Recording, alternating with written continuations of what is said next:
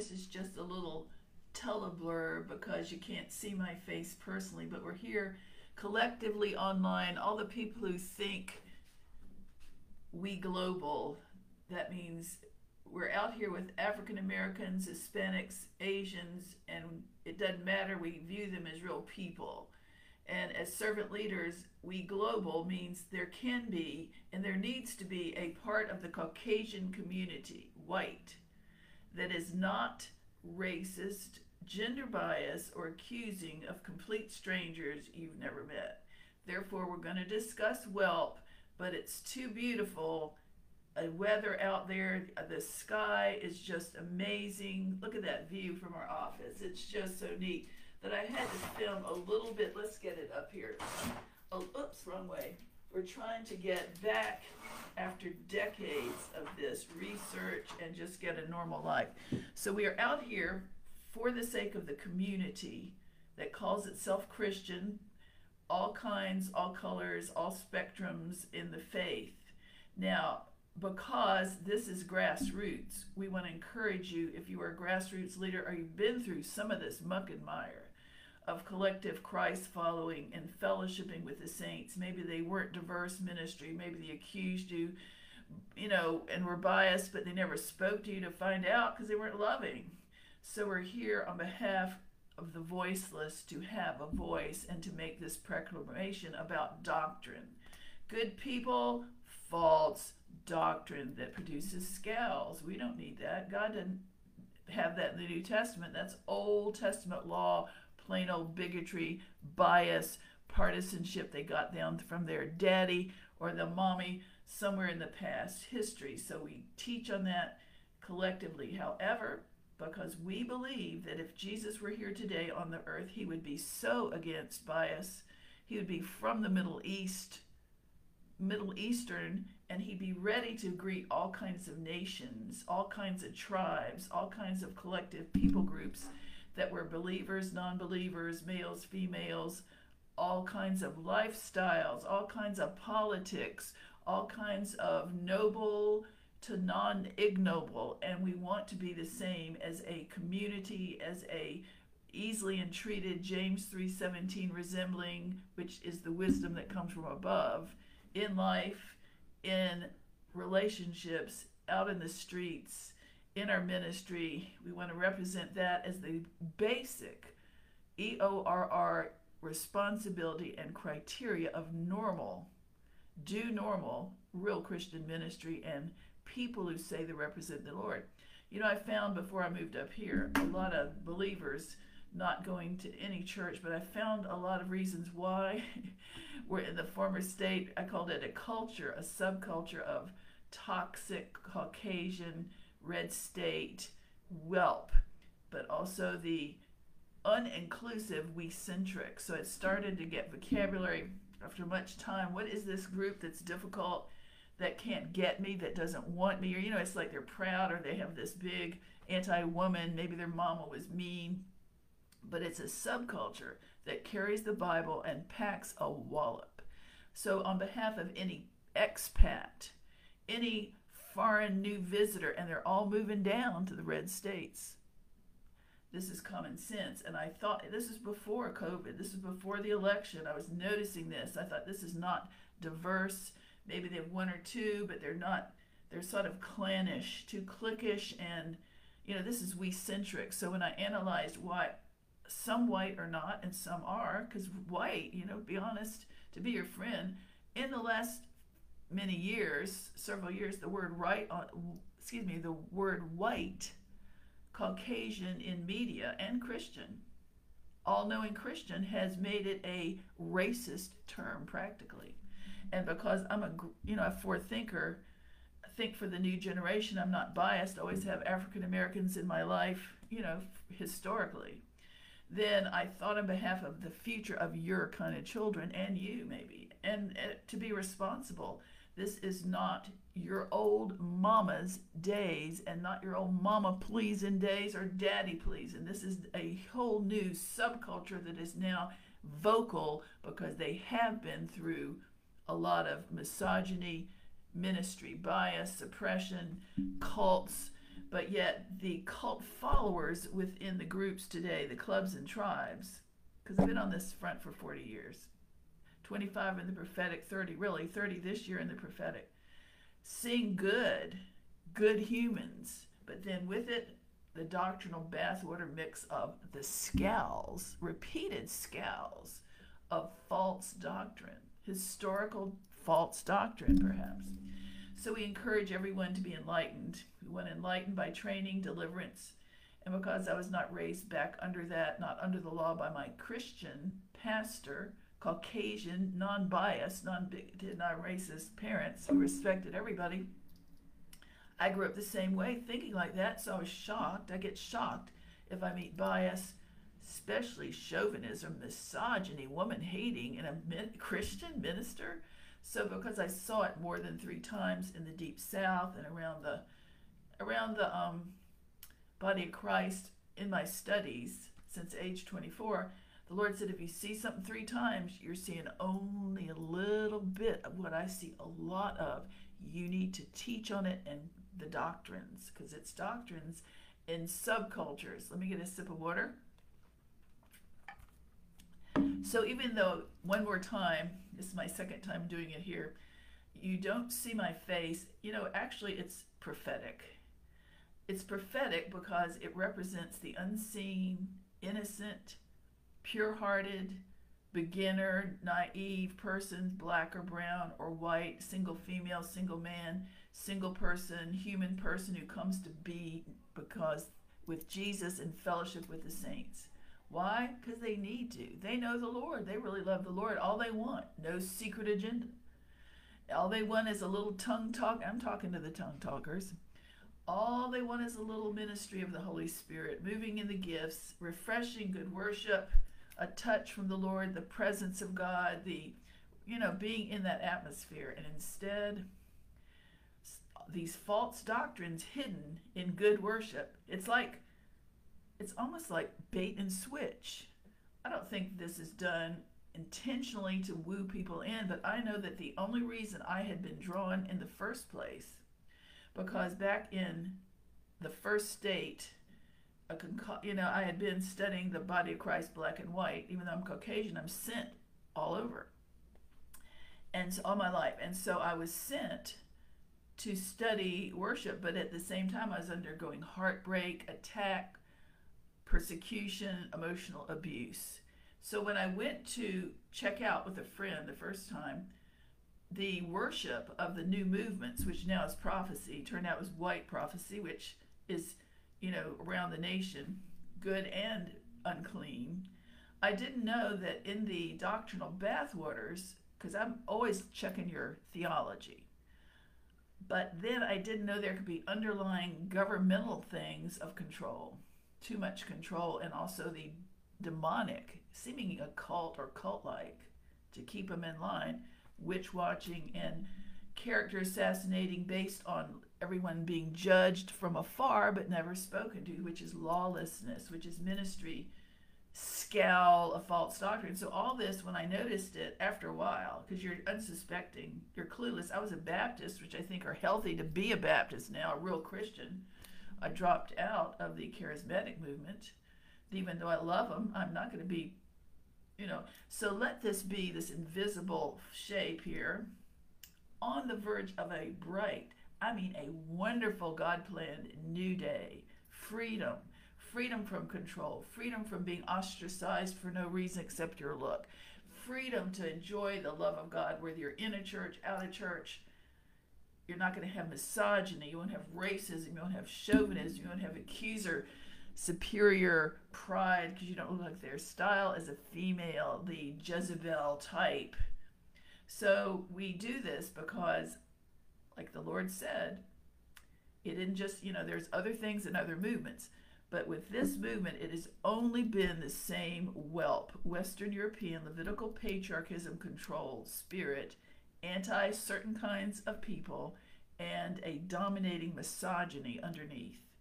And there is a collective, it looks like, apparent need to protect turf to guard income. So, money, the love of money, the root of money loving is probably in there. Right now, since Dallas, I noted God talked to me because I had had the opposite as a dad, a pastor, a real dad, and a real loving father, respectful and happy, not into this false teaching. So when I was in Dallas, that's when the Lord also, when I tried to affiliate, you know, the the accusers of the LP, I know them. They they, they don't want to know your. They don't really love you.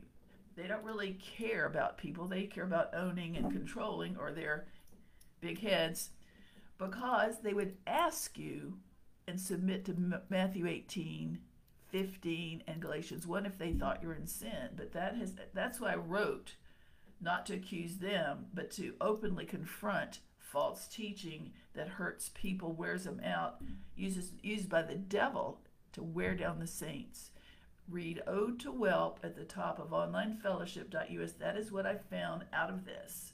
The symbol and the typical false doctrine that goes with the good part, the really good part of hearing from God, which is a blessing. But if you want to go in there and you're hooked because you think, man, I can't wait to get in with the presence, peace, and power of God and the Holy Ghost, to wait on the Lord, let Him move, all that stuff, which is wonderful, truly wonderful and you've been through hell, which I had been when I went these places. Usually great pressure because I have my own ministry and do my, you know, a lot of fire in it. So you go to take off, be with God's people and fellowship, obey the command, and instead you're assaulted in a prison house of false, dominating and sneering, withstanding, superior, proud, just like the Levi, Leviathan of Job 40. It twists and hides read it for yourself. It's great teaching that that leadership trait of the false authority, the accuser authority, the bait and switch false advertising ministry that says, Come. They advertise their church, a ministry, a fellowship that represents Jesus. But instead, you get there and you're pre qualified based on your look based on your gender, your style, your energy, your color, whatever your age. This is USA. It is not just one place. I saw it. And in that whelp are the Eli, many, big and small, accuser of the lone Hannah, the Eli temple high priesthood. So I had been grieved. The Lord had shown me that prior to COVID, prior to moving up here and it's deep South prophetic that is Caucasian and we centric, global. You know, in a tribal person like myself, or the we global, we're for all the kind. We have an energy that's more diverse. So that I think when I walk into a we centric, which is we are the world, we're used to being over dominating controllers, overseers, let's say, then they are the colonials that used to perhaps still have the slave owner mentality or spirit. I believe it is a ma- I, I judge the spirit as a master spirit. It really is. It has been the worst adversary in, in my life because it is a dominating, huge spirit that wars against the everyday person.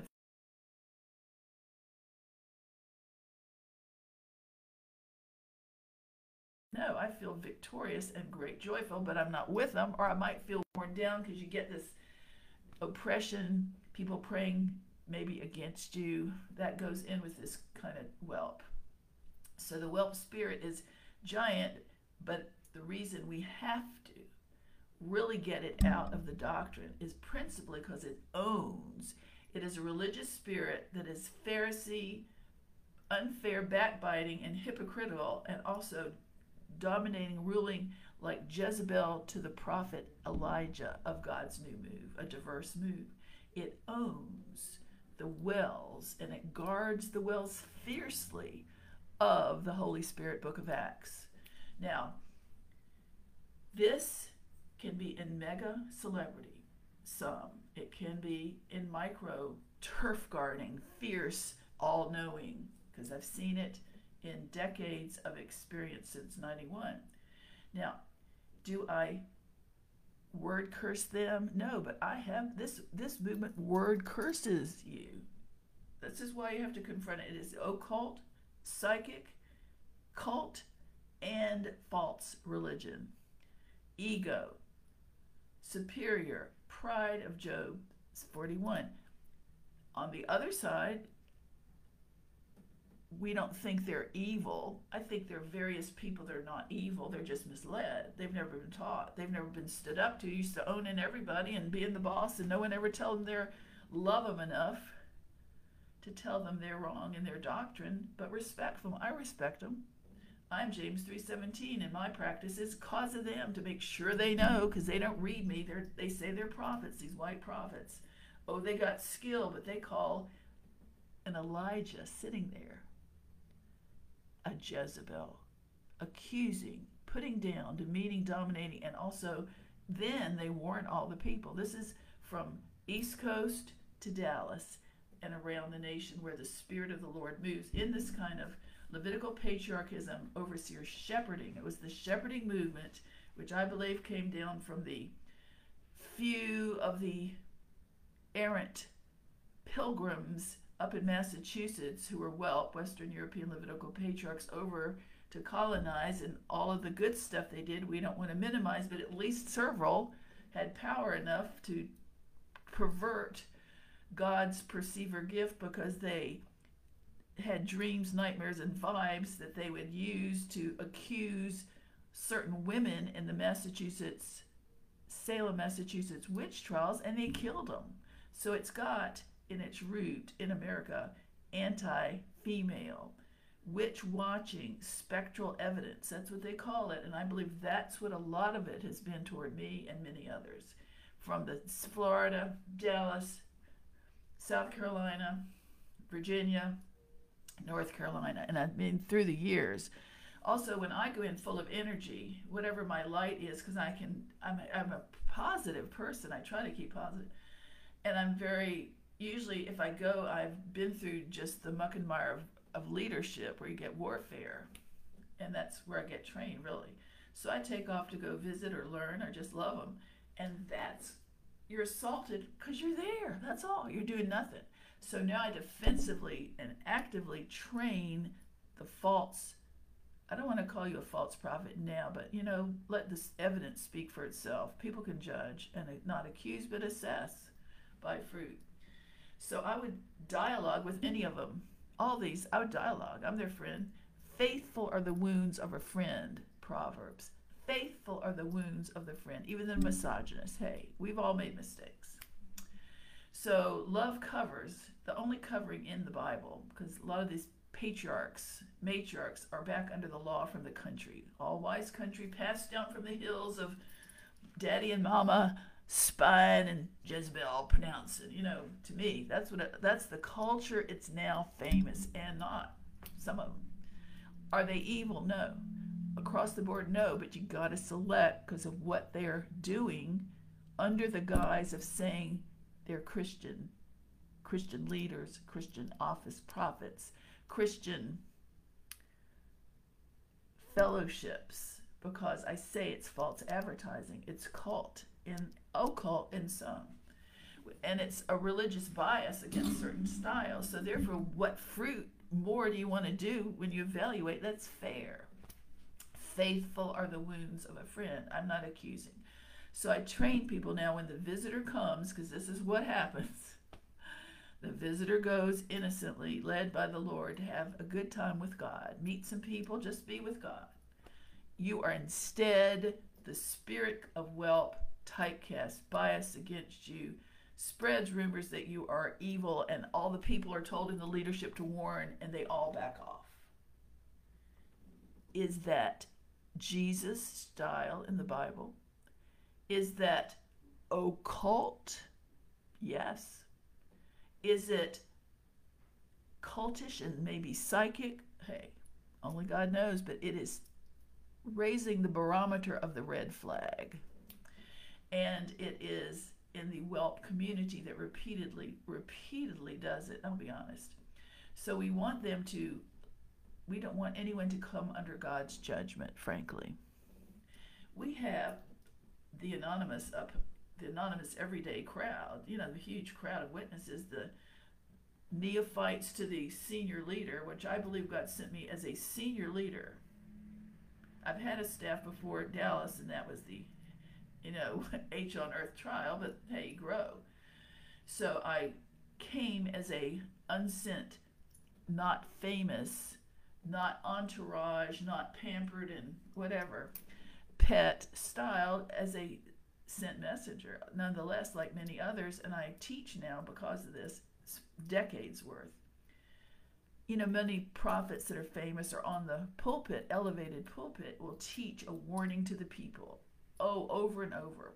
Because there is a mammoth spiritual warfare going on all the time at different levels. I know that, you know, it's ministry. So there is the Amos 3 7. Oh, no, that's the different one. God tells nothing to anybody unless he tells the prophets first. Well, I'm one of the prophets. I'm telling you this first. Eli, better watch out. Ichabod is here at your door, at the doors. There it is. but I really meant to say the other one. it says, these prophets, certain Christian prophets with great talent, great hearts, but false doctrine and twisted maybe misogyny or anti-racist or whatever. So they get up there and they say, I've heard this in public, small churches sometimes, on the front lines of their, you know, thinking they're the major prophet, which maybe that was their call to believe, but they're on assignment. So I hear the teaching, the people in the audience, they say, don't touch God's anointed, do his prophets no harm. And I, as a real prophet and a one who has my own ministry, understand that. People are targeting them. They could have real witches. They could have flaky people praying against them, gossiping about them, doing evil to them at their local level or their mega level. So we understand that. It's, you know, understand they need a little precaution, but not to be hyper where you're now beating down the next group of prophets that are sitting in your audience. So that goes both ways, everybody, ladies, gentlemen. All right? The command is for everybody leaders and lay, real prophets, potentates, and peons, and the new crowd coming up to be the next move of God. There I am. All right, there I am. So we teach do not touch God's anointed. I didn't know I could do that. Do not touch God's anointed, do his prophets no harm. And after my experience starting in the 90s, whoa, it also means the new breed. One reason is many people have been through life, hard times in ministry, so they are easily paranoid about somebody hurting them or taking their turf.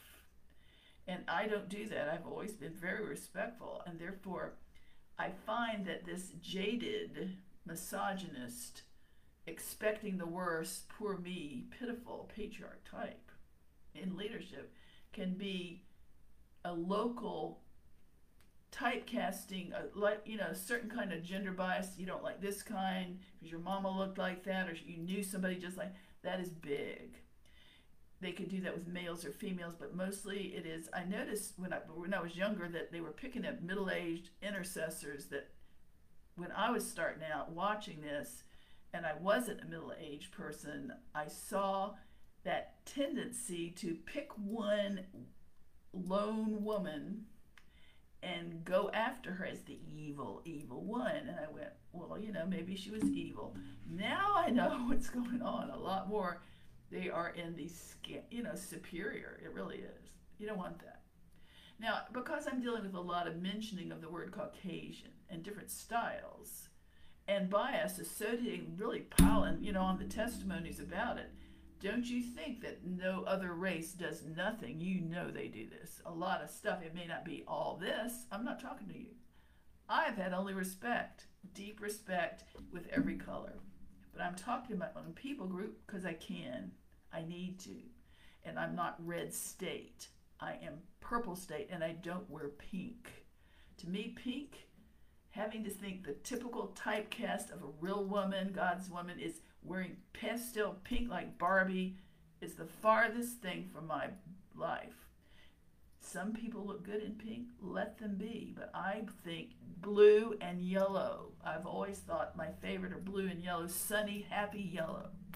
So we got to get over the misogynist, diminishing, stereotyping, keep them like Barbie, keep them, what do you call it, from advancing by making them all believe they're stupid and, and that they're back under the law and they, they got to be sweet baby Jesus with no opinion, that only certain styles. Now, see, coming from the freedom that I was raised in, not under the law, I never would have thought of saying anything like this to any leader. And they are my age, basically. Could have gone to high school with them, let's say up or down, that basically the head guys, most of them, not all. Some are older some are little. Some are now in. Here's the bad part I found in Dallas. You can have a great group that's younger, the new generation, but if they come in to a leadership back with the whelp spirit from their daddy and bygone ages, then they will have the same Jezebel, not speaking, disrespect, rumor spreading, and infect the whole staff, the whole elders. So I noticed this to help you, really, to help whelp. We want to help whelp. And we overcome. And also, people, it is a form of satanic abuse. It is. To know that you are under hell at home, whether you're a grandmother raising two children, where you're a single parent, where you're a single woman, where you're new in town and a stranger, your husband's at home, but he said, "Okay, I don't mind if you go and you show up like it was my has been my case." And you go up, maybe you're black or you have an unusual appearance or your hairstyle's real big or whatever, you're not tiny. You go in there thinking, "Man, I have paid my price." You know, all I want to do is get away from the hell at work, the hell in my office, the hell at home, the uh, the double standard in life that they're biased against me, the racism, the accuser, the stress, the screaming children, whatever, death, grief, whatever. You go there with only real reasons to go with, be with Jesus and get in the, you know, you're not proud. So you go in there thinking I they advertise that I can get in the comfort of the Holy Spirit. They advertise for years that they are there and, and everybody's you know the cult followers have started their cult. But then you go in there and you don't resemble those ancients who have sat there at their feet kneeling for 20 30 15 10 years and those people are conformed to a certain approved style of emotional style doctrinal style so what I've found is we want to, for the sake of the harvest, for the sake of the new people who may need to come, these need to come, you want, on behalf of Jesus, to make his house safe and sane for all people. Let's go back to Isaiah. A lot of these Old Testament, you know, they're still stuck in the Old Testament. I believe we want to know the Old Testament and read it. To me, it's like they are precepts for now. So I'll go back and look, and I love to read about the real prophets, you know, and all that. But Jesus is the Messiah. He is the prophet for now, Hebrews 1 1 and 2, and he had joy. Hebrews 1 9. He had, he was from the Middle East. He wasn't white packaged, you know, so he related. Think about maybe the uh, unskilled red state whelp could get out their Bible and study or get out some history on what a Middle Eastern prophet might have interacted with and how he respected. And then our teaching is art, abiding relationship theology, abiding in James 3:17, even under pressure with God's help, at home, at church, at wherever you're Christian, your family, all that stuff. James 3:17 says that the wisdom, any wisdom, any teaching that comes from above is first of all pure, peaceable, easily entreated, full of mercy and good fruit, without partiality and without hypocrisy. It's easily entreated. It's pure in heart. It doesn't need control. It's not all white. It's not all black. It's it's God's people inside out is more important, not outside in. Isaiah 56 verse 7 to me would be a great way to start all over after pandemic with repackaging fellowshipping with the saints as a criteria to think about. All right, Isaiah 56, verse 7. And back then, the Hebrew law made fellowshipping five, you know, mandatory. And it made it accusatory that people would say they didn't keep the Sabbath, they cooked that day. All right. It started in the Jewish nation in the Old Testament when it was under the law on a Friday night through Saturday fine. When Jesus came, he fulfilled the law. He writes it in our hearts. Apostle Paul talks about Ephesians 4 common doctrine for all saints, all believers.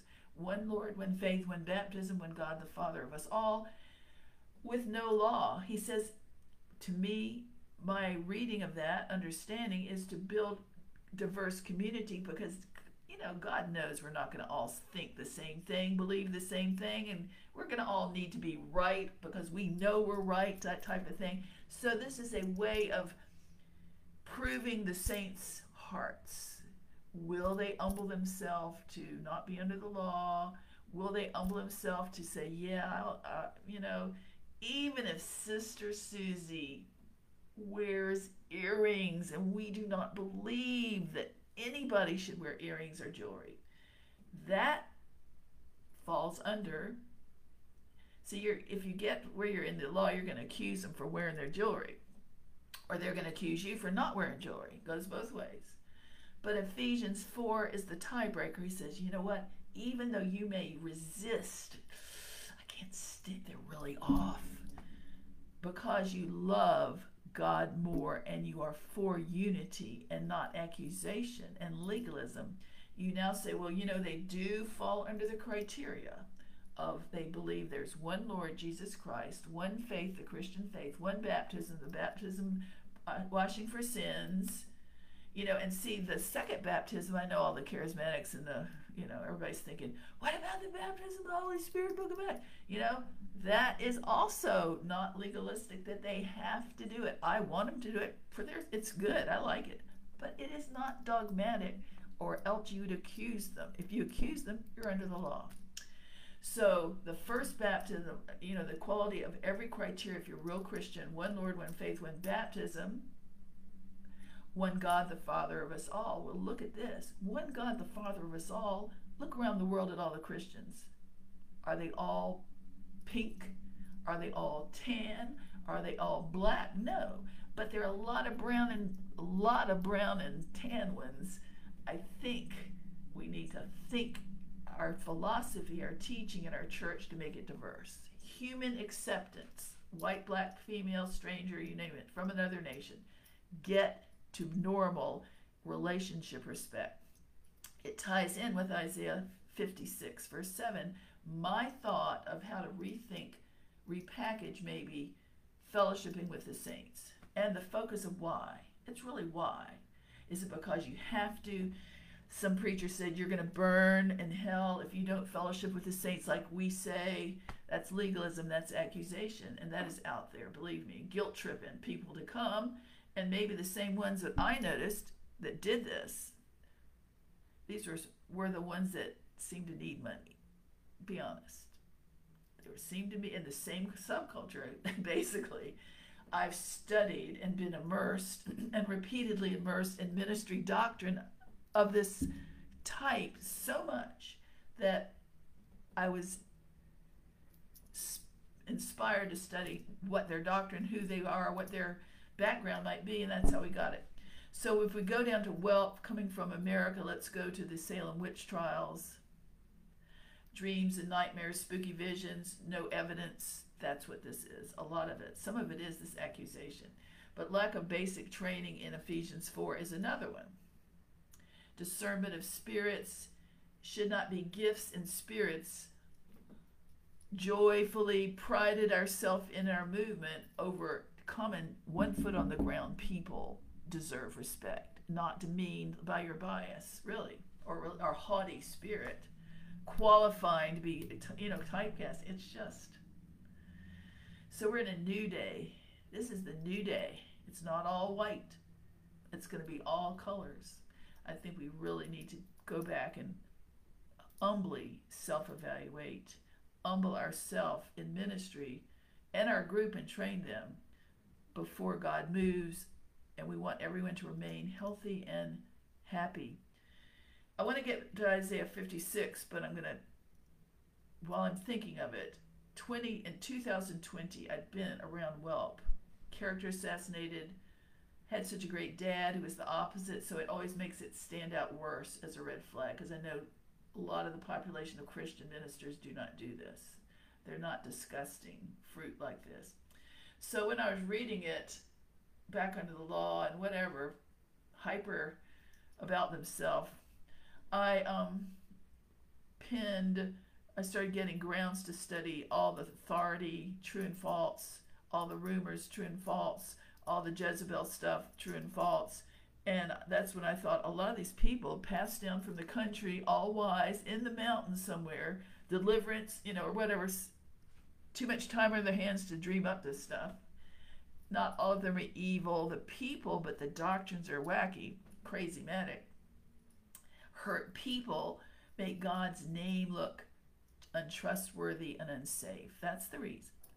So we evaluate them repeatedly, and that's when I wrote Ode to Whelp at the top of uh, onlinefellowship.us because I didn't realize, but God had given me, I guess, evidently, He's given me a deliverance ministry because I had a pastor years ago, an apostle who was a missionary to many Honduras and Dominican Republic, and he was casting out devils. And see, that was, I was younger and I was like, oh wow, because, you know, that's not my real basic way of doing, you know, my basic mantle.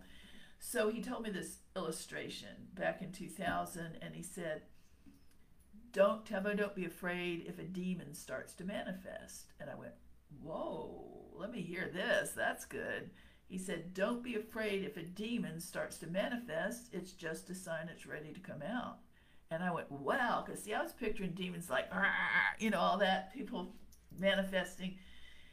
And that does happen, that can happen. But with me, it's been, well, I walk in and I'm the litmus test. Uh oh, let's see. We have our new setup here with our podcasting and everything. We're so excited.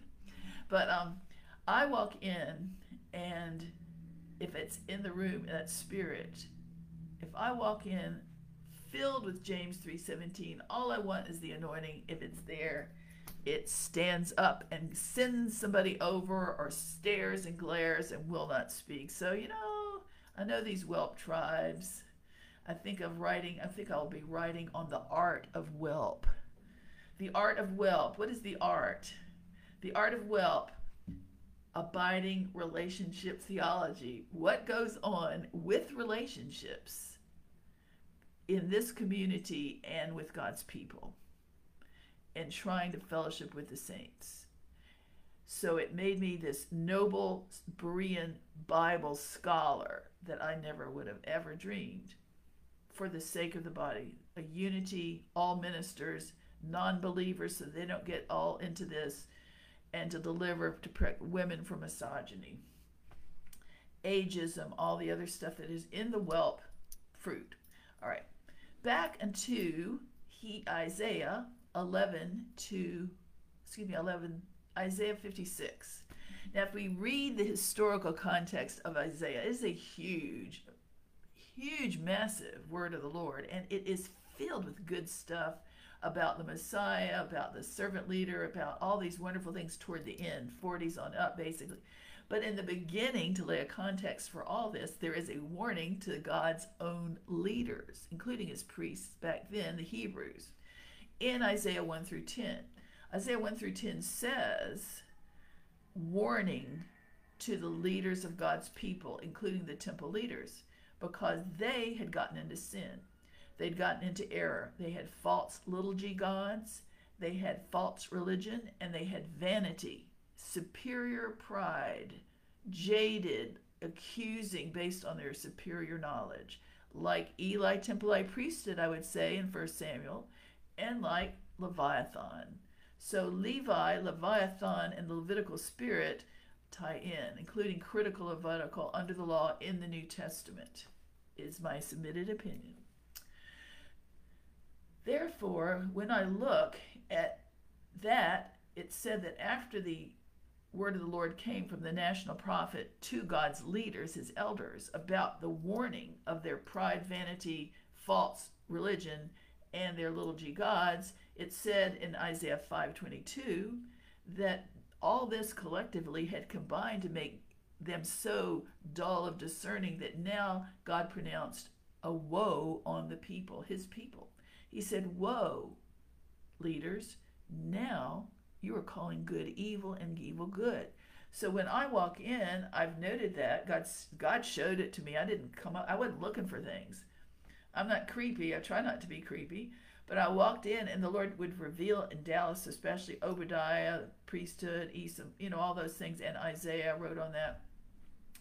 But he said, Whoa, they're calling good evil, evil good. So here I go in, innocent, trying to do nothing, pure hearted, not looking for evil, looking for the Lord in the prophetic worship. So I go there, and all of a sudden I get scanned and scanned and scanned and scanned behind me. I'm a prophet, a seer, I can tell. And I think, well, I understand why they're doing it. But after a while, they stare and they never speak. And they sort of resist you with the glare, the false, this fault, the scowl of false teaching. That's what I finally figured out. It's this scowl is a warning of false teaching in a ministry. So then it's not fun. It's like warfare to the visitor. It is so unpleasant. It's so biased. It's so demeaning to the female or to the prophet who's a real pastor, prophet, apostle, teacher, and they have no clue because they are woe.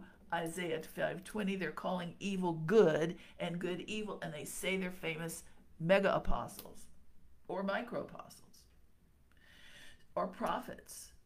So if they're wrong and a person who's sitting there in James 3:17 pure in heart pure lifestyle and they call you a Jezebel, a witch, or circulate a rumor that you are, which I've had happen, and many others, tons of others, then they are the ones that are calling good evil, and they've lost the true discernment. They're not in the full truth because they can't tell a Jezebel from an Elijah. I have an Elijah anointing. I really do. I always have. I have an Elijah anointing. I'm just not worldwide famous, and that's okay. But it takes a lot of people, I think, to shake up this movement because they're so thick, dull, concerned with themselves, tired, jaded, Eli Tempelite priesthood, just that type, right before Ichabod. We hope not, but there's some that may not, you know, repent. I'm speaking on behalf of God first, on behalf of the good leaders who are getting confused by the bias. Other people think you're all like that because you're white um, and Christian and born again. You're not. But the teaching needs to be addressed. The teaching is false and it is it is demonic and it ruins Hebrews fellowshipping with the saints. As some said, first chapter 1 through 3 we talked about. Isaiah 5 woe to them who are calling evil, are so confused, calling evil good, good evil. So I think, because I do think on this as a prophet, well, if they're wrong like that in so many ways, if they're in error, what else are we believing that they're teaching that is also maybe an error? At one point I said, you know, how much, and I'll say it right now, how much error, what percentage of error in a church, a micro church, a mega church, a movement of God, uh, how much can be false in a movement that has good stuff in it before you name them and assess them and are wary of them as a false teacher, micro ministry, mega ministry, or movement. And I asked the Lord to tell me what to say, and He said, just say it's up, it's between you and the listener, the observer, and their discernment, their conscience with God's help. So I'm submitted that I know that I can, because a perceiver discerner is very wary if they're being controlled or the evil eye. It is putting the evil eye. That witch watching thing is like putting the evil eye. It is like a demonic evil eye that you feel because you are not, you're innocent, and it's a red flag. So I will say it is a psychic, controlling, demonic spirit rude as well. So if it's in your movement, get it out, brethren. The art of whelp. The art of whelp means I'm going to write and teach. I need to write and teach and train on it. Art is our relationship, abiding relationship theology. This is what we've got after 30 years. We also say don't accuse these people, anybody assess them, you need to be aware of the fruit and also the fruit of what you're sitting under and allowing to penetrate your spirit. If you take a bath at home, You get in the bath waters and immersed. Well, you hope it's clean water with no impurities, no weird stuff, no snails, no contamination that clings to you invisibly later. Well, that's like this. You get in a doctrine of some kind of church that's subpar, that is spooky and subjectively in this realm of psychic or occult or false teaching, dark doctrine that prays against you or that is cult micromanaging or is uh, polluting your soul, your mind, will, and emotions, and you will note it that you don't feel pot, you don't feel powerful, your usual self. You can't be really joyful because they're so somber. It's a lot of things that I notice I can help people with. That's all I want to do. Um, when I teach this, frankly, I know that all these kind of people out there. So I think, yes, I forgave them. They always want they always want to blame, shift, and accuse. Oh, you know, we don't have to pay attention to anything. It isn't us, it's them. So I know them, the art of whelp. I've been there to help them out because they're, you know, they need to understand how not to have to be in control. The other part is Isaiah 11, uh, 56, verse 7. Oh, I keep, you know, we got to get there. I apologize. So we talked about Isaiah first three chapters, the warning to the priests. We talked about them being dull of discerning. Should you go to them? Maybe they're off in a lot of other ways too in their doctrine, their Bible. That's your choice. Isaiah 5:10. Well, the reason with all of that, the reason all that ministry and people of leadership in the God's community, his faith community, was so important was Isaiah 10 verse 27. Isaiah 10, verse 27 says, God said, I am here. I'm here, leaders. I've been here waiting to fill you with my yoke breaking anointing that would make your neck so fat with my anointing that no fierce, determined, evil nation, the Assyrians, can take you down and wipe out your culture. But you know more and it's your little g god's false religion and vanity and your stuff maybe that's blocking my move and i would submit that to you as right this moment accuse doctrine you know judge doctrine false doctrine don't accuse but assess them as in or out of balance or good teaching and the scale of false doctrine, the critical Levitical, are the first signs. Now let's go to a happier topic. After the open rebuke of these kind of leaders, duller, you know, in a stupor of their own glory, perhaps, their own seerish gifting, we don't know. Then we go to Isaiah 56 and we start picking up positivity in Isaiah through 40 on, I think. That's what I remember. It's very detailed. I don't read it all the time, but it's one of the mega books, in my opinion, for now. Old Testament, Isaiah, for now, the right this generation. The other one would be New Testament, Ephesians. That's my two picks for year. You know, what I feel is right. Diverse. Asia Minor pre, let's see, pre-Christian, now we're post diverse. Now let's go to Isaiah 56. When you read the context of Isaiah 56, God wants to pronounce a blessing on anybody, everybody who takes time apart, carves it out, and goes to keep a Sabbath.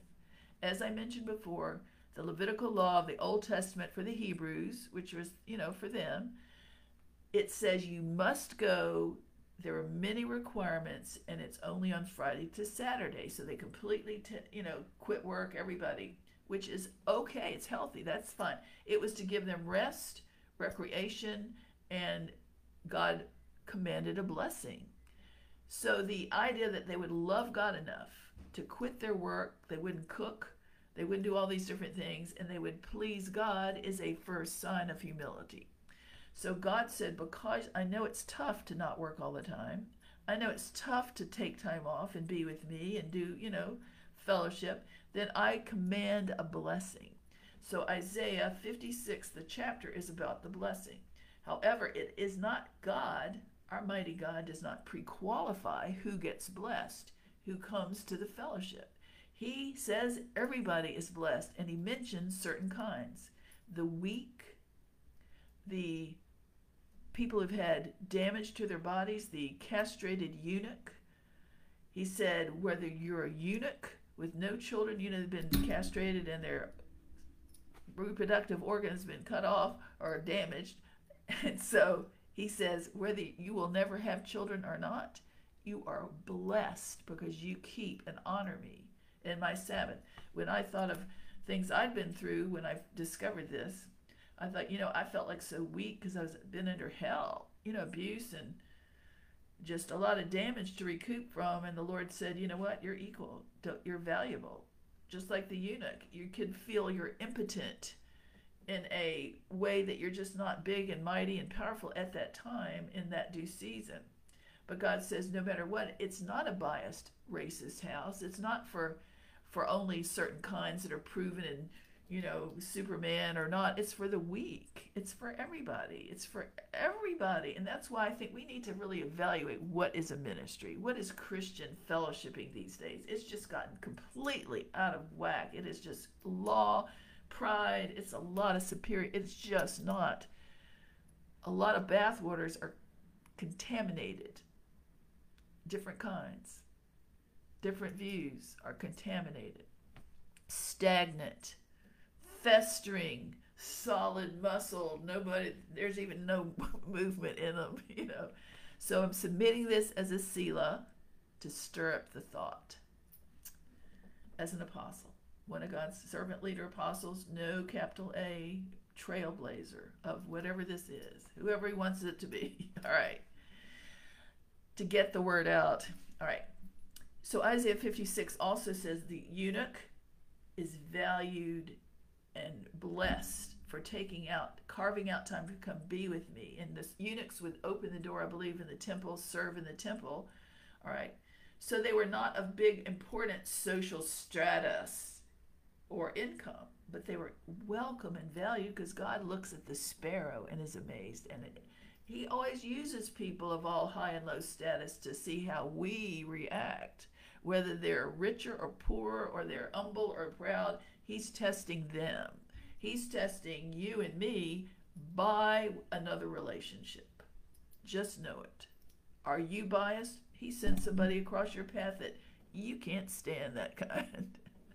He'll do it to anybody, you know? So I have analyzed it and I've seen what happens if I show up or, you know, if somebody comes and I'm like, oh my gosh, I thought I was I thought I was pure in heart, and humble. I thought I was humble. But man, that lady, that friend of mine, she makes me realize I got work. I need work on that. So God keeps us leveled. It's his way of checks and balances. Same with sending an anointed prophet or somebody you don't recognize, an unknown minister with a gift that is really used somewhere else or is used in a future move, he sends them to trust. Will you hurt God's anointed like somebody hurt you? And, and it's a humility thing, a lot of it. God is God is uh, mysterious. So back on with Isaiah 56. It also mentions people who would come and want to visit God's house from another nation. So, all these things, all the different kinds of scenarios where somebody comes, they walk in the door, they're going to sit there to worship God. They may not be famous, they may be famous. It should be all about God. All about God and all about what can I do to represent God and value and protect and govern lovingly and respect equally every person that walks in the door. Because if I don't, when I don't, you don't know what they might have thought and done later, and they may never make it to heaven. You could, or I could be, I mean, everybody, myself, have got to know we're first line of defense.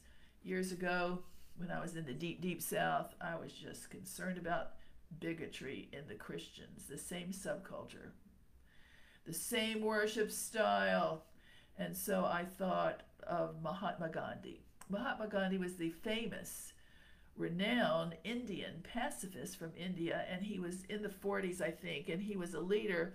And he said later, he said, I might have been a Christian had I not met so many of his followers.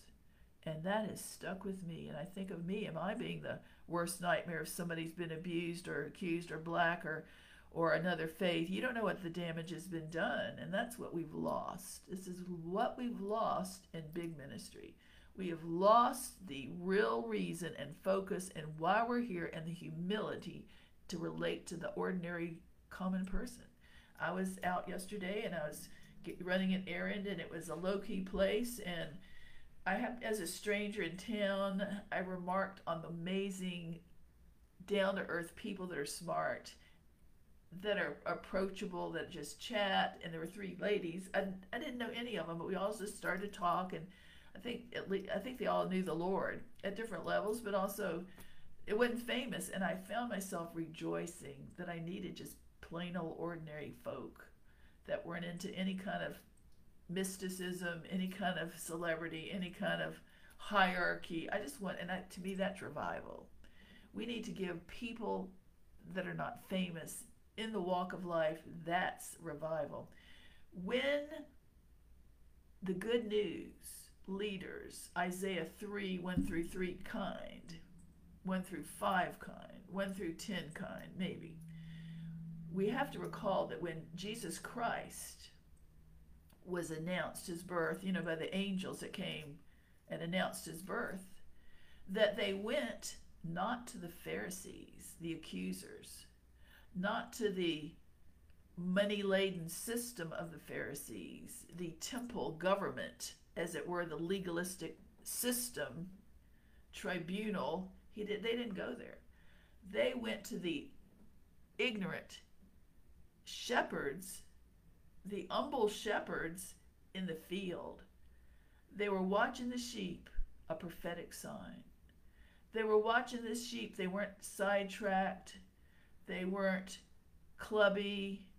They weren't polished. They weren't in it for the money. They were just there doing what they had to do. And there was this all of a sudden, the glory of the Lord came and announced Jesus is coming. Good news. Well, that's what we need now is more of the humble shepherds and the good news. That's what we really want. So back to Isaiah 56, verse 7. When we get to all the people group, God say, I want to bless my people. I want to bless them for showing up in my temple and putting me first, carving out time. So not to be a legalist, but I'm going to tell you that verse, but I want to say the framework in the New Testament, we're not under the old. There's no, because of Ephesians 4, you don't have to go. You want to go. I want to go because there's more power when there's more people there.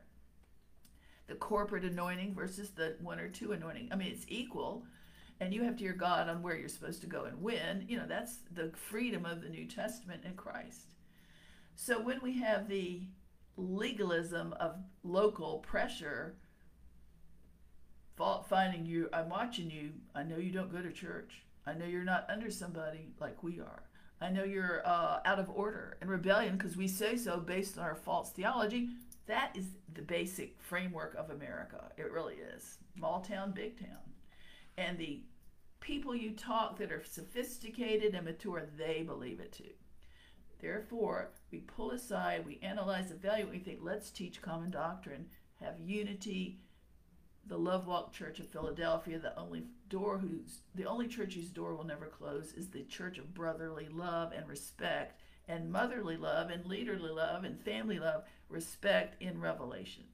One of the churches, it's not abusive, it's not accusing, it's not fault finding, doesn't have the scowl of false religion. No. It's not compromise, it's not PC, it's not all white, it's not all black, it's whatever keeping your mind on God, not everybody else's ministry or business. So when I look at Ephesians, uh, excuse me, I look at Isaiah 56, verse 7, that verse, it says, This is the fellowship God can, it's like how to package organic in the New Testament. Fellowshipping with the saints, the command, don't forsake it, fellowshipping with the saints. However, not legalistically, this is just a submitted Selah. The Bible says, those who come to take time out to have my uh, Sabbath for me, be with me, um, you know, go to church or fellowship somewhere, he says, I will take you to my holy mountain. I'll make you joyful in my house of prayer. Your burnt offerings and sacrifices will be accepted upon my altar, and my houses will be called a house of prayer for all nations. All right, this is not teaching from the Levitical critical point of view. This is teaching from Holy Spirit illumination of how to make it more joyful and more practical and more realistic so that people want to come not because they're pressured, tongue lashed, fault finding, accused, but instead they really want to come because they get it and they they know they can trust the marketing of the local minister. They can trust going there and want to go again. Put their foot in the waters, test it out. Hmm, I think I'll go again. But they're not micromanaged or kept track of if they don't come back or if they come every so often. This is the freedom that is needed because of the legalism. Let's look at this the blessing. Choose blessing.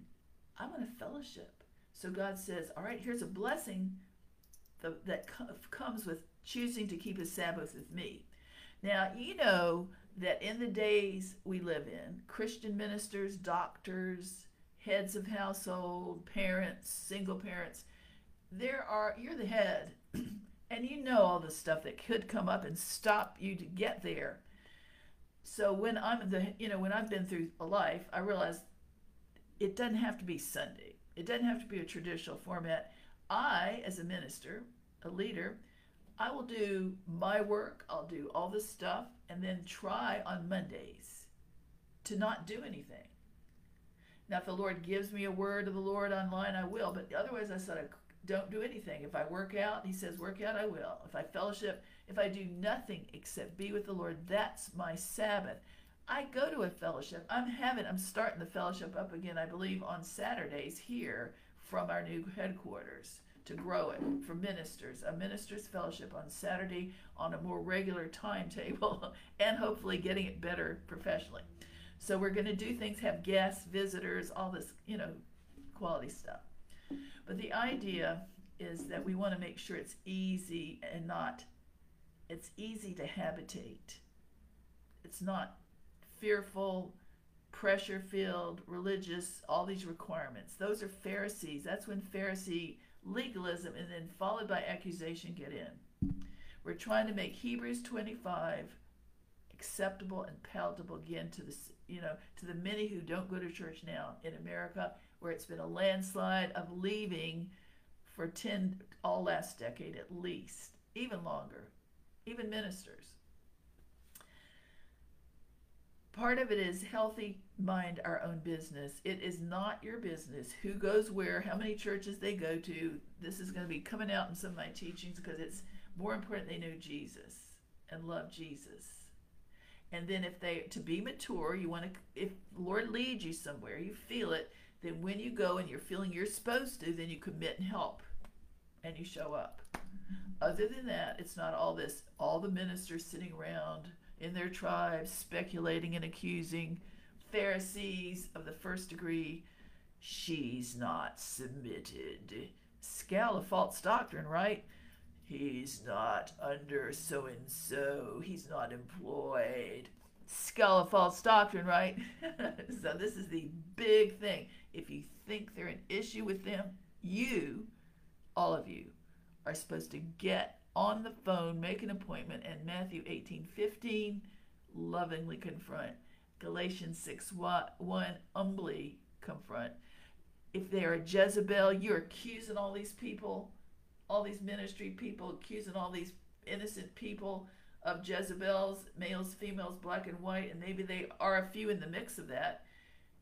Church of Thyatira, Revelation 2, you're supposed to call them up and confront them and set down any Jezebel, not gossip about them. That's just false witness.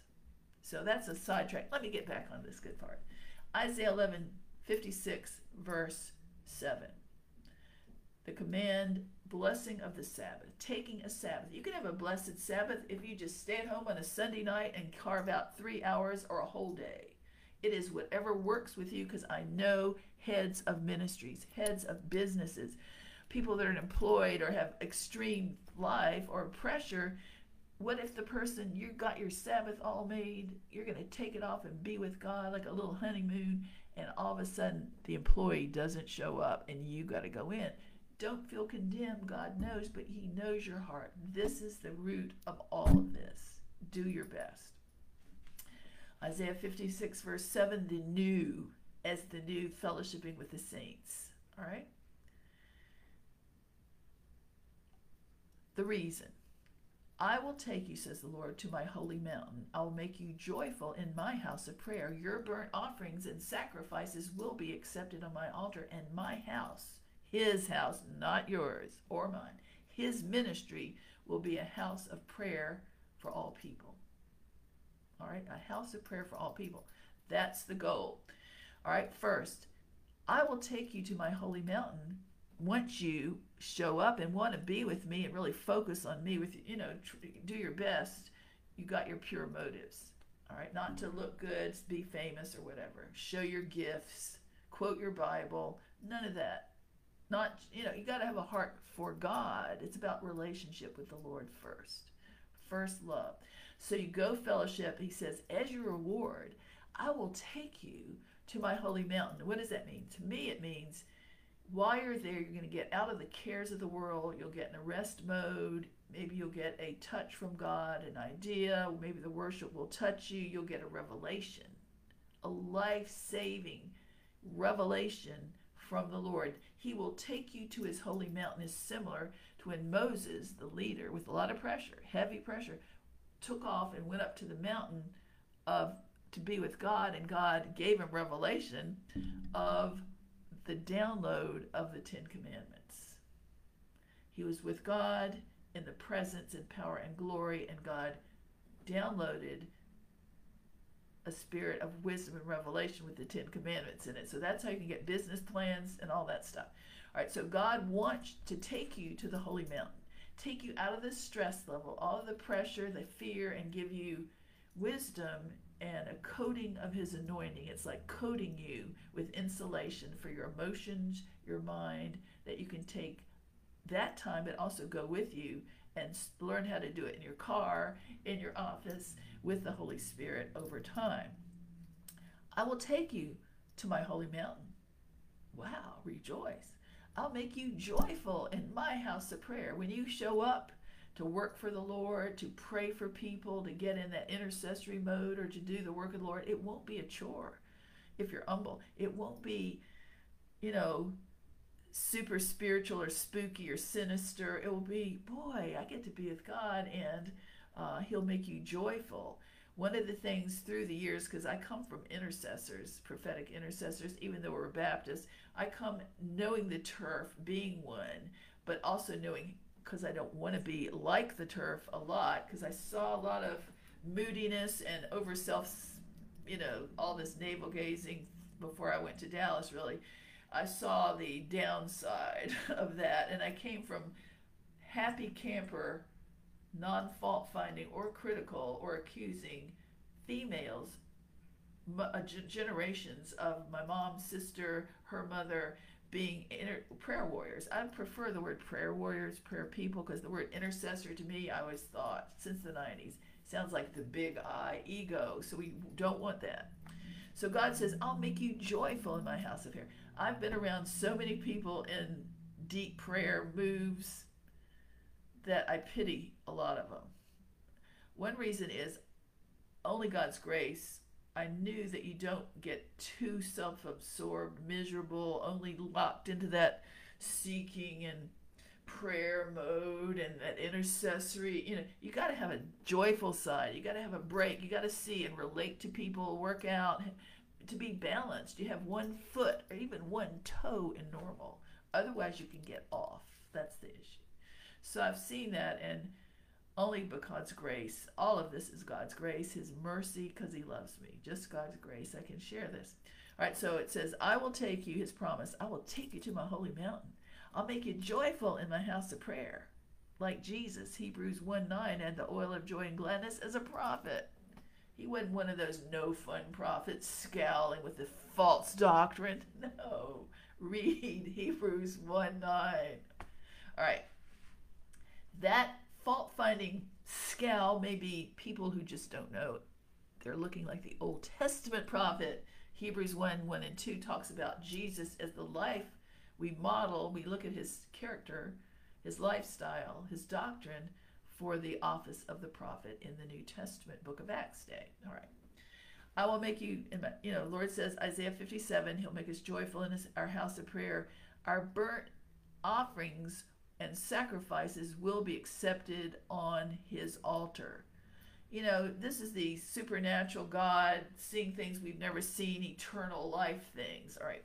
He says, all those hard days, all those PhDs that you earned, pretty hard days, all those sacrifices you did when no one saw you silently, all those things you did and you got grief for doing them and you did it only out of love and a pure heart for me says all of those are going to be accepted on his altar. Isn't that amazing?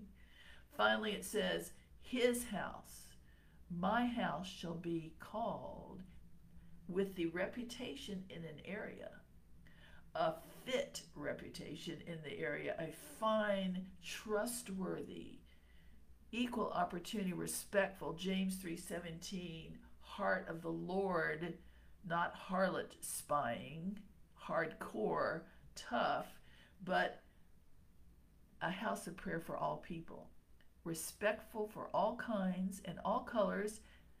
Whoever comes in, they're ready. They're really ready to respect them. Respecting anybody, the anybody at the grocery store, at the church level, anywhere in your office, strangers at the laundromat, it pays to serve Jesus with knowledge. You respect people at the toe to toe level. You respect them not biased stereotype, not flare up with ego and fear or superiority or grandma's bigotry, but you perceive them. You don't trust them maybe. You don't know their theology. You may not agree with their theology or they're like their theology which is fine. It is not your business. It is god's and theirs. The first line of jesus christ following in explaining his love to people to letting to communicate later if there is a door then you first automatically think respect. If you do not respect them they will know it because respect, it, you know, respect is perceived, it's transmitted, and they have been around abuse. They might have been around bias, chauvinism, racism, and it still may be haunting them. And so when they see your kind, perhaps they're thinking maybe it's one more that's going to do it to me like my mama did. So we have to think perceptively now and target relationships because there is so much racism out there. There's so much preferential treatment, respect of persons, demeaning, big eyes and little U's. There's so much, you know, like hoity toity and commercialism now, even in Christian ministry and on this the basic Christian. So we do not want to do it. A lot of the people in some of these moves have forgotten the basics, like love, real love and respect. It is not about achieving income. It is not about knowing all your favorite books and reading all the messages of all your moves, your, your only one move you ever listen, the welt move or whatever it is, the only kind of people that come through, the welt ones that come through the welt move and the pink ones that go through the pink move and all this stuff. You, you gotta teach cross body unity and humility and cross buddy unity and common doctrine so we can figure out how to do this. When you look at the priority of any Christian minister included, ex minister included, one must say it is not about my scholarship, scholarliness, or my sheepskin. It's not about my fame or my lack of fame. It's about the Lord, pleasing the audience, pleasing Him. So therefore, I must have respect for everybody made his image. Some people didn't have the grace that I was given to be mature. Some people have not had the grace and favor I've had to have this office that's known around the world and achieved all these mega millions. You know what I mean? some of these people are just barely making it. You got to have a little empathy, a little understanding that it's not about us. It's not about your own brand. See, before commercial Christianity marketing came in, Charisma Magazine, I'm not putting down Charisma, but that symbolized it because I was in the grassroots starting ministry and I saw the effect negatively. All the advertising with your glossy, this is how we are supposed to do it recipe for getting your ministry to the world, you know, and it's, we were, they didn't know that. We, you know, we just didn't do it. We were young. Nobody knew this. So when you take the world system and you try to replicate it to make it used for God, some of it, if you're really careful, can help. You know, there's media, there's a lot of good lighting and stuff different places. But then you got to think past that. It is what's going on in the lives, the families that need to know Jesus, that have relationships, that are trying barely making it how does that pertain to them getting along? How does that pertain to them not hating each other, not divorcing, not, you know, getting into fist fights and dysfunction? So, through media, which is not all good and not all bad, we see a line of Christian differences in ministry because I was placed and you know, by God's grace, put on this earth for this time to live that long feels so good, you know, really great by God's grace. But I was that long before all that, during its fledgling birthing years, during the movements that have come up and now are famous, and now here, COVID on. A lot of it is just stuff the people never would have imagined that are now, you know, through none of us would have imagined it. I don't think it's hopeless at all. I think it's just that we got a lot of great teaching out there. A lot of people are really pure in heart experts who've sat under it for 40, 50 years, 20 years, and they're ready to go. A lot of leadership, but the teaching in too many places is stuck in the quagmire of the old wineskin. And the old wineskin even is a W H I N E, wineskin. Poor us. They're not submitted. Poor us. You know, they're evil because they're not bowing to our ministry. They're not submitted to our false teaching because they don't know they got false teaching. So we are here not to accuse, but to assess and say, man, we got to work on a lot of stuff because nobody wants the unsaved, the broken, the abused, the racially biased, the people under attack that have just never been saved or going through that are new people in Jesus to feel attacked again, accused again, beaten down again by the un, you know all-knowing legalism of the clubby staff or the clubby ministers. And that is it. I think where I found personally why I had to get out, I was embedded in the grassroots for these purposes after being a pastor's daughter, knowing what's right, you know, down to earth pastor, I was embedded fine. I was accused in Virginia when this all this false doctrine frowns a false doctrine. I was accused of being a church hopper, but that's when I noted, all right, what's in their doctrine? Did they ever submit to Matthew 18 to call me up? No. Did they want to know if I had a board? I did have a board. So all these things are immature. So then I went and I, I was in DFW and I met the system after system after micromanaging system. If I went to the Holy Spirit, it was who knows what, filled with witch watchers and club, you know, just a lot of stuff. So what I did, I didn't want to go anymore. I, of all the people that was called a church hopper, but that you know that false doctrine kind, ironically, why would I want to go if I'm going to have misogyny greet me and assault me and respect your persons and whatever demeaning, uh, cl- like your cattle and lesser. You know, I wasn't raised around. That was deep south worse than anywhere. I liked the people at the at the at the you know people in general, but it was just that spirit in those sim- similar doctrinal bath waters. mega micro. So we go from there, and then you think, wow, what am I seeing? This is amazing.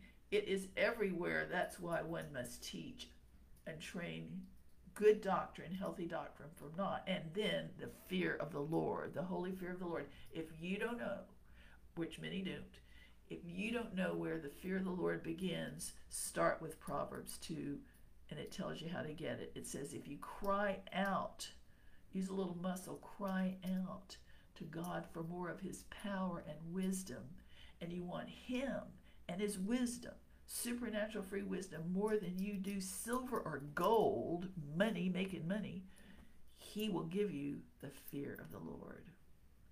And so, as a noble Berean, coming from wise noble Bereans, I hope this will help by submitting some doctrine to help balance the theology that is now very currently very popular and huge, massive groups.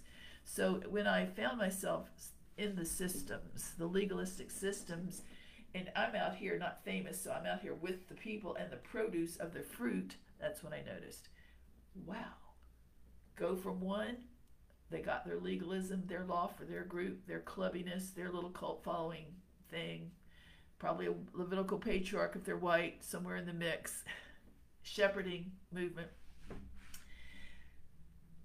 They're we-centric, politic, red state, we-centric. You got to make sure, especially if you're now in Dallas, all these people are moving from California. All these people moving from these red, blue states down there. You better be ready, red state, biased Christian, to get your humility on and your respect on, whether they have your faith and beliefs or not. And that taught me a lot about this. Being withstood, being disrespected. Why? A mom, mom in Christ, experienced, pure hearted person.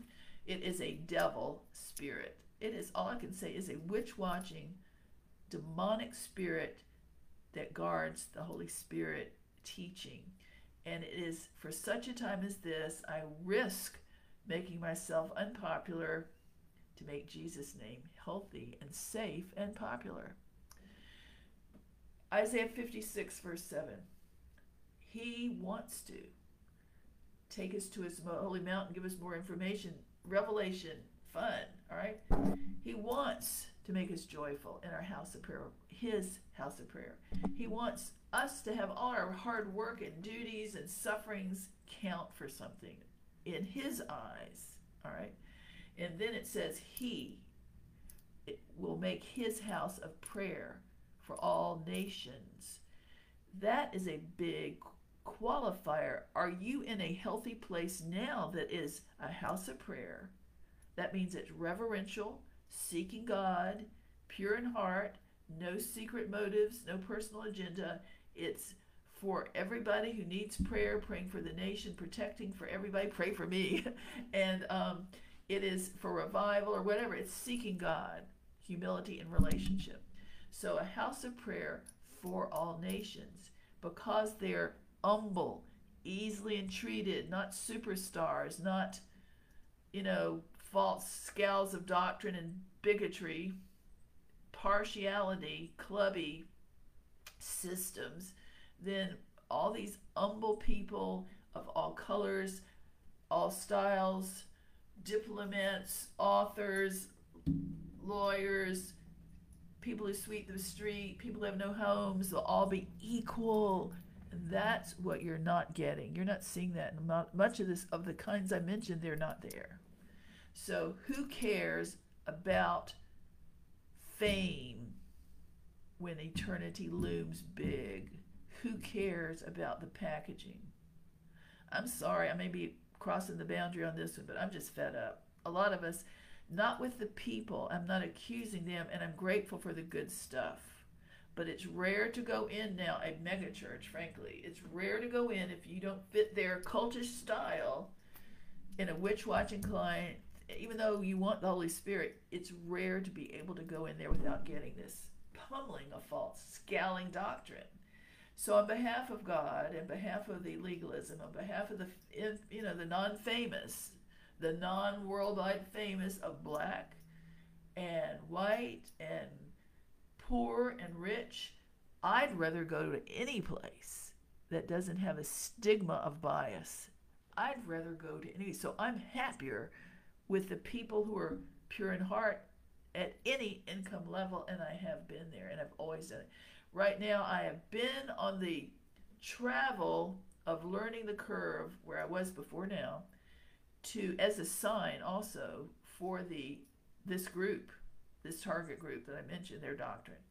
I was on as an Ezekiel, the prophet. Now, the Ezekiel prophet lay on his side for 340 days, 50 days, 90 days, or something like that. Thank God. Let's say that. Thank God I didn't have that assignment. But I was sent to mega ministries around the U.S., certain styles, as a person who had been many times abused, many times, you know, different things happen, and as also one who intentionally was put as a sign to camp in the car, which I thought as an adventure, I thought, God said, man, you need to be a little tougher because this is a tough crowd I've sent you to, these red state, white country false teachers. I thought they're, you know, and see, nothing offends me, but you can tell who is what they're really like when you show up and they find out. I don't really, I didn't ask for money. I didn't because I took off and stay in the Airbnb and I could go to the hotel and all that stuff. But the idea I wasn't in it for the money. And I had had a lot of hellish distractions, a lot of it from the spiritual fake ministries that I'd been around, where I thought, I do not, nothing, and I mean this, nothing will is except God. I'm going to put Him first, no matter hell or high water. It ain't about money. This ain't about me or finances or mansions. I've had that. I don't come from poor like a lot of these. I'm not nouveau rich and I'm seeking to make my name. I just wanted to focus and get the word of the Lord, which I'm delivering now. And it took a long time because I'm not a table waiter. I am a chief apostle of whatever this movement is that God wants. I'm the founder. And because these clubby, gentrified, well read, there's only one way, and they're offended. You know, I had one instance because I love, I was brought up helping homeless. I was brought up helping grassroots. Why? What's the stigma? Mother Teresa, King Solomon, they're the same kind of God, you know? I'm not proud. My my aunt had had this teeny little church and she fed the poor for years. I mean, I'm a first responder, American missionary. Why is it such a sin to be accused and go through hell by these LP spirited doctrines? Why? But as a prophet, I never felt, you know, I'm being really open. I never thought I'd talk about when I've had the worst things for the like Pauline shipwrecks, and I'd go to the local ministers who happened to be where I was, where God put me, white and whelp, charismatic and middle aged, and usually been through poor. Now they well off. Usually, not all are like this. I was shocked. If I mentioned that I car camped you have gyms. I'm educated. I'm smart. I do it like to train you all, a lot of you all that do this to people, a lot of people. You're going to be there. That's why I did it. That's the real reason I tell you how to do it well. Because I have great joy. I don't. I just think I'm an adventurer. I really, maybe I'm a sanguine or something, personality that doesn't bug me, but I'm professional, you know, and I'm talking to the top just like the New Testament times could resemble some of the Old Testament times. When I have gotten the weirdest thing, and I tried to find, and they turned out to be only white charismatic of a middle age in the Dwelt Doctrine, because that's all who's populated of Texas and out here, you know, many places, not all. I thought, I can't believe these people are immune. Scowls, we see you coming to take did I ask? No, I was wanting to love, find a, a, family so that I could focus on my ministry and music and get the music, which is tent maker, and, and do my thing and get people and staff and everything like I've done. But that wasn't the timing till now. I didn't know it, but God has weird plans. But He showed me the terrible, precarious balance our nation is in, our wrong nation is in. And He had been showing me for decades, years, about the same kind of doctrine that, you know, that's false, that's blocking the wells of the Holy Spirit renewal. And that it was the Eli Templelite priesthood and priestettes who are doing it. And that there is going to be a huge, potentially huge removal of some of these, a few of these, several of these. I've seen that prior to COVID. I've given words. 2019, God is sending an Acts 2 mighty flush to flush out ministry character. Whoa, who'd have thought the pandemic would come? I didn't know that. A few months later, when I heard that, I thought, all these systems, all this faking it to me, all this plastic ministry, playtime, Jezebel sin, as if that's what the most important thing, is, you know, ruining people. I thought, God trying to get an attention, rebooting. I called it rebooting the church. I thought, I understand it. Needs to be done. Doesn't bother me. I'm not financially dependent upon all those people. So anyway, I'm not into the system. So therefore, we got to start again and get rid of archaic ministry, archaic forms of Christ following. We're doing it as unto the Lord, not to please anybody, not to, you know, we may make mistakes. I make mistakes. You make, we forgive everybody. We don't just go and say, oh, yeah, I saw. He fell. She fell. Let's go, you know, get the juicy news. Who was it lately? Oh, yeah, somebody famous got divorced and everybody's talking about it, but I'm talking to Christians, born again Christians. It's got to be a new day. It's got to be. I'm out here so are all the many more majority of Christians and leaders. And we want real. We want real, down to earth, approachable, like the old days. My dad, up in heaven, thank God for my dad.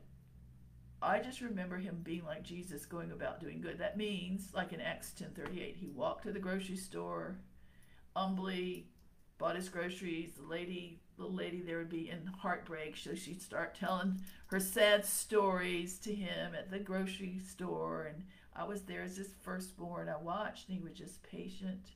He didn't put her down for being an emotionally evil female, you know, less than, diminished. He didn't act short tempered, like, oh man, I got better things to do than you, honey, to get on my mega way. No, he was not like that. He talked to people, and that's what we. He respected people. That's where I, I guess I. It's in my nature to think like that. Approachable, available. Now we know if, if you've got a really huge church, you can't do that with anybody because they can really be, you know, time wasters or Jezebels or something. But you don't want to make it like in your doctrinal bathwater is concrete that everybody is supposed to be, you know, you're persecuted. Oh, you're you know, paranoid. They're all coming after you. You've got to have some might. You got to have, and see what I do. When I've analyzed life, I'm a litmus test for the whelp. I notice that I have might. Isaiah 5, Isaiah 11, 2, where Jesus Christ, in the midst of all the word of the Lord to the fallen leaders, then there's a, the prophesied Messiah who would come with all God's seven spirits and he would not judge by the sight of his eyes, nor make decisions based on what he heard, rumors. That's safety. So, in the middle of all the quagmire of theology and, you know, downturned ministry leaders, God comes in with a vision for hope. And I believe if we all pull back and get a vision for hope together, Christians, not Christianese, but the real deal, let's see what a new church forms inside, outside, mega, same building, new building, nobody at a church, whatever it is, it's about the Lord and people, His people and the new ones that He wants to have a family, so forth. So we have greatly thought on the angles and we've thought about how to do it where nobody is diminished, nobody is critical, we're not competing, we're not, you know, people who are in their ivory tower or the Pharisaical systems, they're immediately thinking they're critical. They're immediately thinking they're coming to take our turf, turf protecting. I've been in micro, I've been in mega. I know that same charismatic teaching.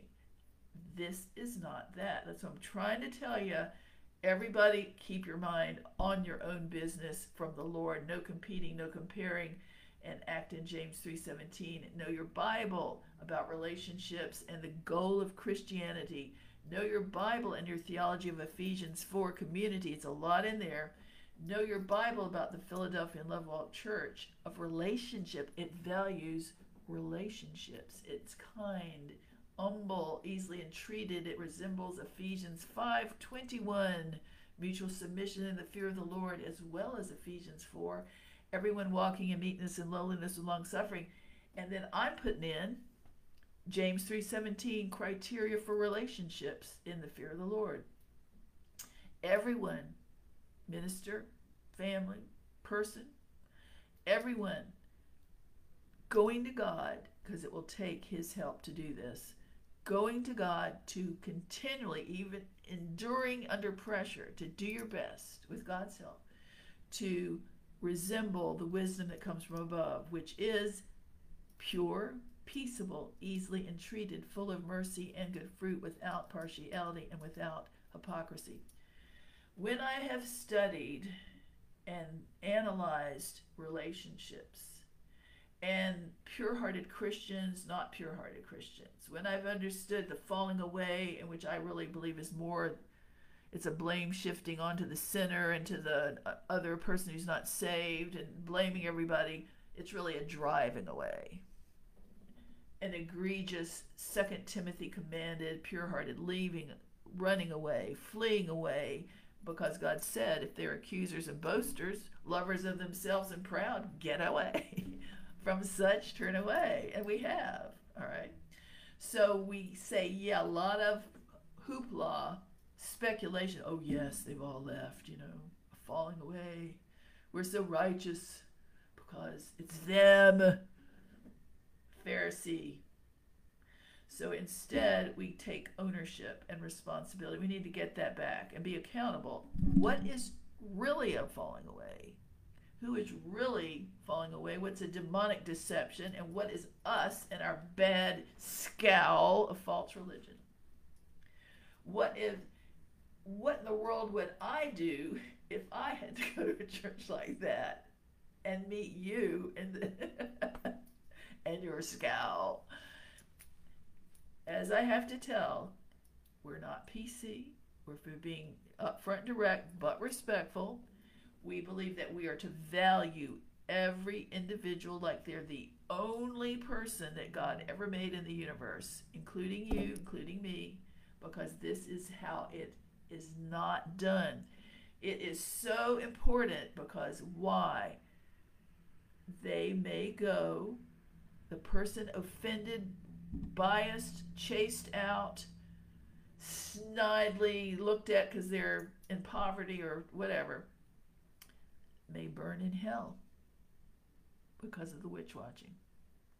May burn in hell because that their father had accused them, their mother had betrayed them.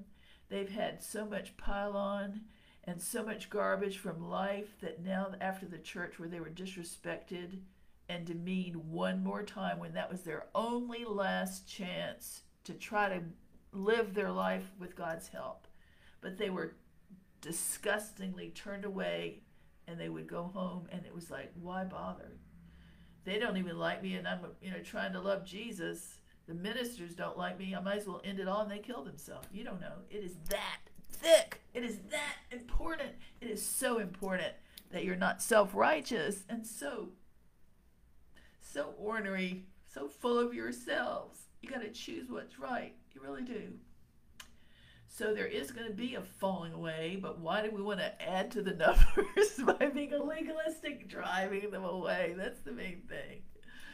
God is good, His mercy endures. Um, we are going to be having a down to earth, relatable network. And my network, I'll have my friend Elena come on when she can. She's a of three, and we're going to chat just to be ourselves, which I really, that's why we're doing this, because we want to be ourselves. We don't want to put on, you know, because I believe a network is so important right now. Just to do it, nobody has to join or sign up or be officially a member or pay anything. It's just like it's a white and black network of all colors, Hispanic, it's all kinds. It's just whoever you feel.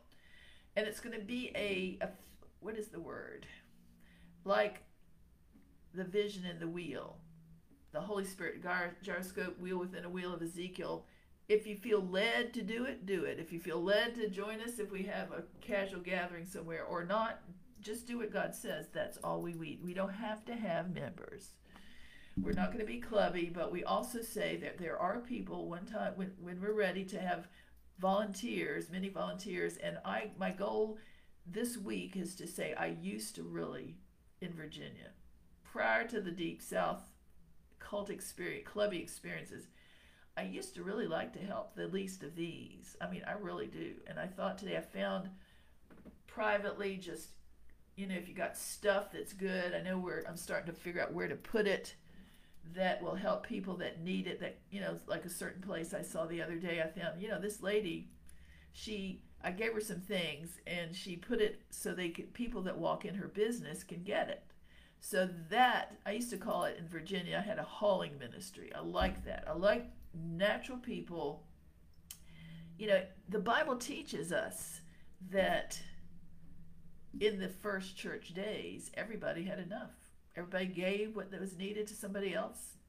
It took away that poverty because they had caring, empathy, compassion, and they were not compassion fatigued or having the us against them hierarchy of the Eli Temple priesthood, jaded, been there, seen it all, done it all. Now we're, you know, we don't want to be lose anything because we're so that is a huge, big deal that most people know. The common ground, the common grassroots is probably the least likely to want to go to your church. It really is.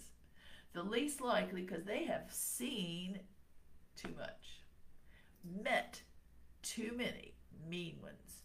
So we're trying to say, let's don't force them. Let's don't afflict them again, be mean, haughty, clubbish and immune, disrespectful, demeaning, biased, chauvinist, racist. Let's shock them by being nice. James 3:17.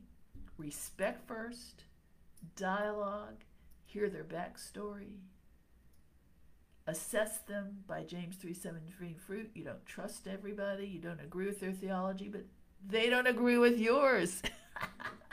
It's mutual respect for the office of every human made in God's image. And that is what we're here for. This is our worldwide headquarters of ministry, the headquarters. Even though I move, you know, I have, uh, I meet in Charlotte down to Rock Hill and everywhere in between. South Park, Charlotte is one of my calls, and I can have an off, you know, I have an office up there. But we are really down to earth, and we want it to be respectful, relatable to everybody. I deal with men and women. I have a human for everybody who doesn't get it, who don't know. This is a humans ministry for people. We will take it, you know, we understand the different things that if you're the man, if you're the female, if you're married, if you're not, we understand the right thing to do and the chain of command and Ephesians 5:21 and a 5:22 and all these different things. But we are for the Lord for the ministers, for the Christians, but we're more for the Lord and for the non Christian to realize this is not what they've seen on TV. This is not what they've met at home. This is not the old timey body of Christ fault finding, finger pointing, slam that Bible. They don't care about you. They just want to get their quote on their notch, you know? We are not in it for the money. We do not judge you. You know, the three, the three commands Paul gives for groups or people you want to associate with. All right, there are three commands. One for the these are for the Christian.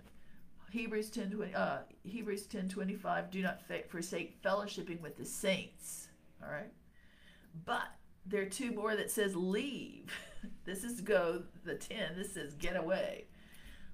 2 Timothy 3 1 through 5. In the last days, they'll be lovers of themselves, accusers, boasters, self righteous, denying the power thereof.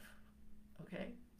So that Paul commands, if they're like that over a period of time, and you've done your best, from such turn away. That could be a fellowship as well as a church. It can be Christians. The other one would be 1 Timothy 6 5.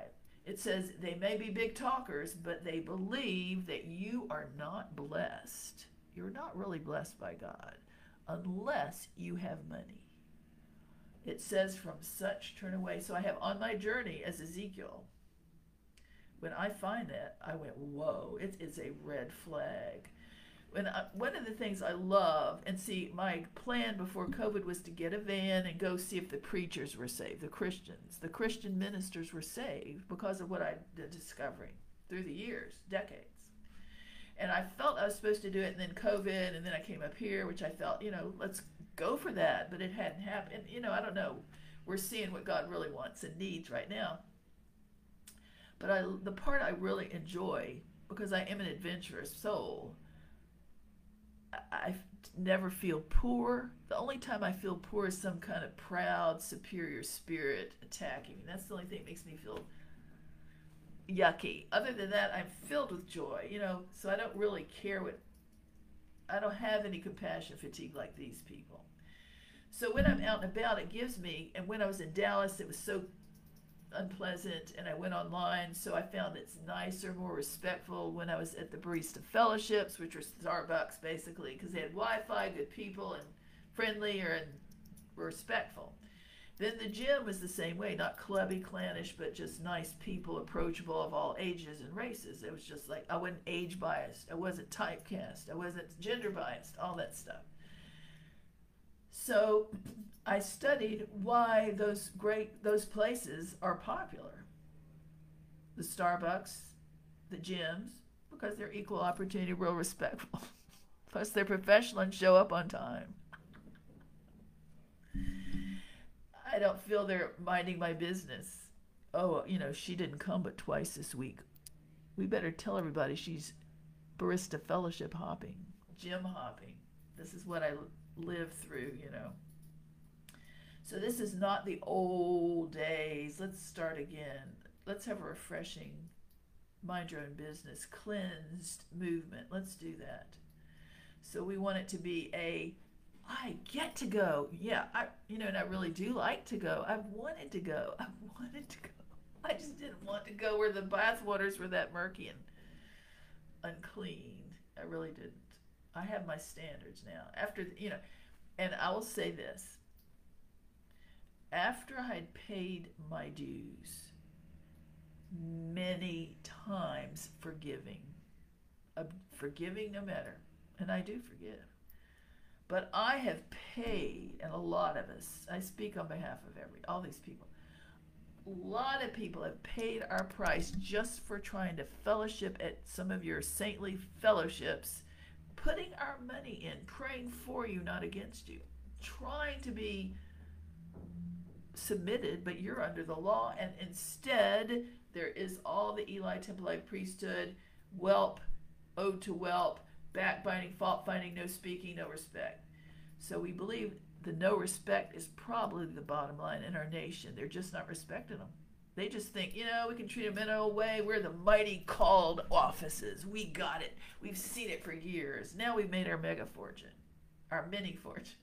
Now we're gentrifying we can take off and dime a dozen. They'll show up. If those leave and are offended, you know, that's all right. That is wrong. That is why God is not happy about that. And the people, many people are not.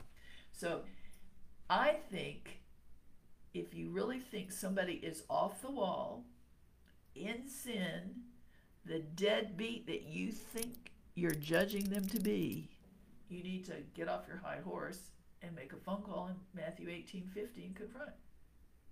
Check it out for yourself. You know, all the rumors since the you know, I was here before the Billy Graham age, before all this. I think you need to get out your Billy Graham video on YouTube and read, have at least two or three to get your heart right. Two or three Billy Graham for everybody to get your perspective, eternal perspective, your heart right, your humility, and then note the people and the fruit that followed Billy Graham. Not all white either. It's not all white. So when I say uh, the Eli Temple priesthood were so stuck in their mire, their own ways, their own fortunes, their own habits, and their staff and their clannish, clubbish, proud crowd, where they'd gotten jaundiced and made of stereotypes. For instance, Hannah, he thought of her as a drunk when she was weeping. He had no empathy, sympathy, or compassion left. So he accused the mother of the next new move of God, of the whole nation of Hebrews, the mother of the prophet of Samuel to be. He accused her of being a drunk and demeaned her as the lone office, lone woman before this confused and chauvinist and toxic office. However, if you read 1 Samuel to see the fruits of the priesthood God judged, called Ichabod over and removed the priest forever, everyone in the family. At one point, God sins and used a very unfamous, nameless, faceless prophet who gave the word directly to Eli Ichabod, minister, the glory of the Lord has departed. You and your sons will be forever gone from this house, and nobody will take your place. So when I read all this and I saw all the witnesses of what I, you know, God has allowed me to see, trusted me to see, I felt like similar. I felt like, is this? Am I just some foolish thing, goofy, foolish thing of this world that is used to confound the worldly wise with the wealth? All men, basically, in their wealth. Females. But I'm thinking, am I used like the am I one of the people maybe that's being used to confuse these people who are so frustrated? Am I used like the nameless, faceless prophet? I don't know, but I felt it. I really did.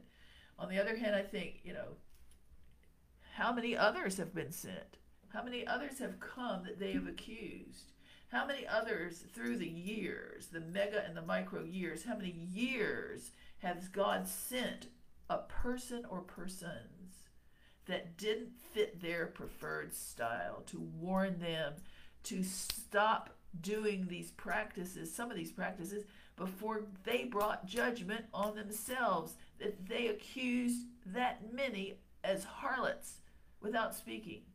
They accused and branded and labeled Listen, I could think of many states. I'm not just thinking of one. I'm thinking of fabulous ministry in a lot of mega places around our country and little places where people are landlocked in rural places where they're stuck with what they got in the area who happens to call themselves a minister, apostle, or prophet. I've been there.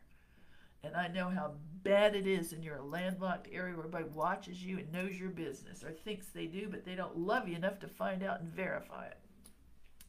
So, on behalf of all the common people, all the ordinary invisible males and females, white and black, all the people that are growing, young people and older, all the people that don't look the same, act the same, but their hearts are pure and true toward the Lord, we submit this to every single office, minister, and leader in the Christian faith in our nation across the country. And we submit it to you now, and we will hand it over to the Lord. It's up to you and the Lord who will you choose to serve. Who you're going to serve, the Lord or your hierarchy, your Lord or your pastorate, the Lord or your need for generating revenue, who you're going to serve. And that's up to you. So I'm working on, you know, all the rest of us out here we don't deserve anything except God's grace. That's all we got out here.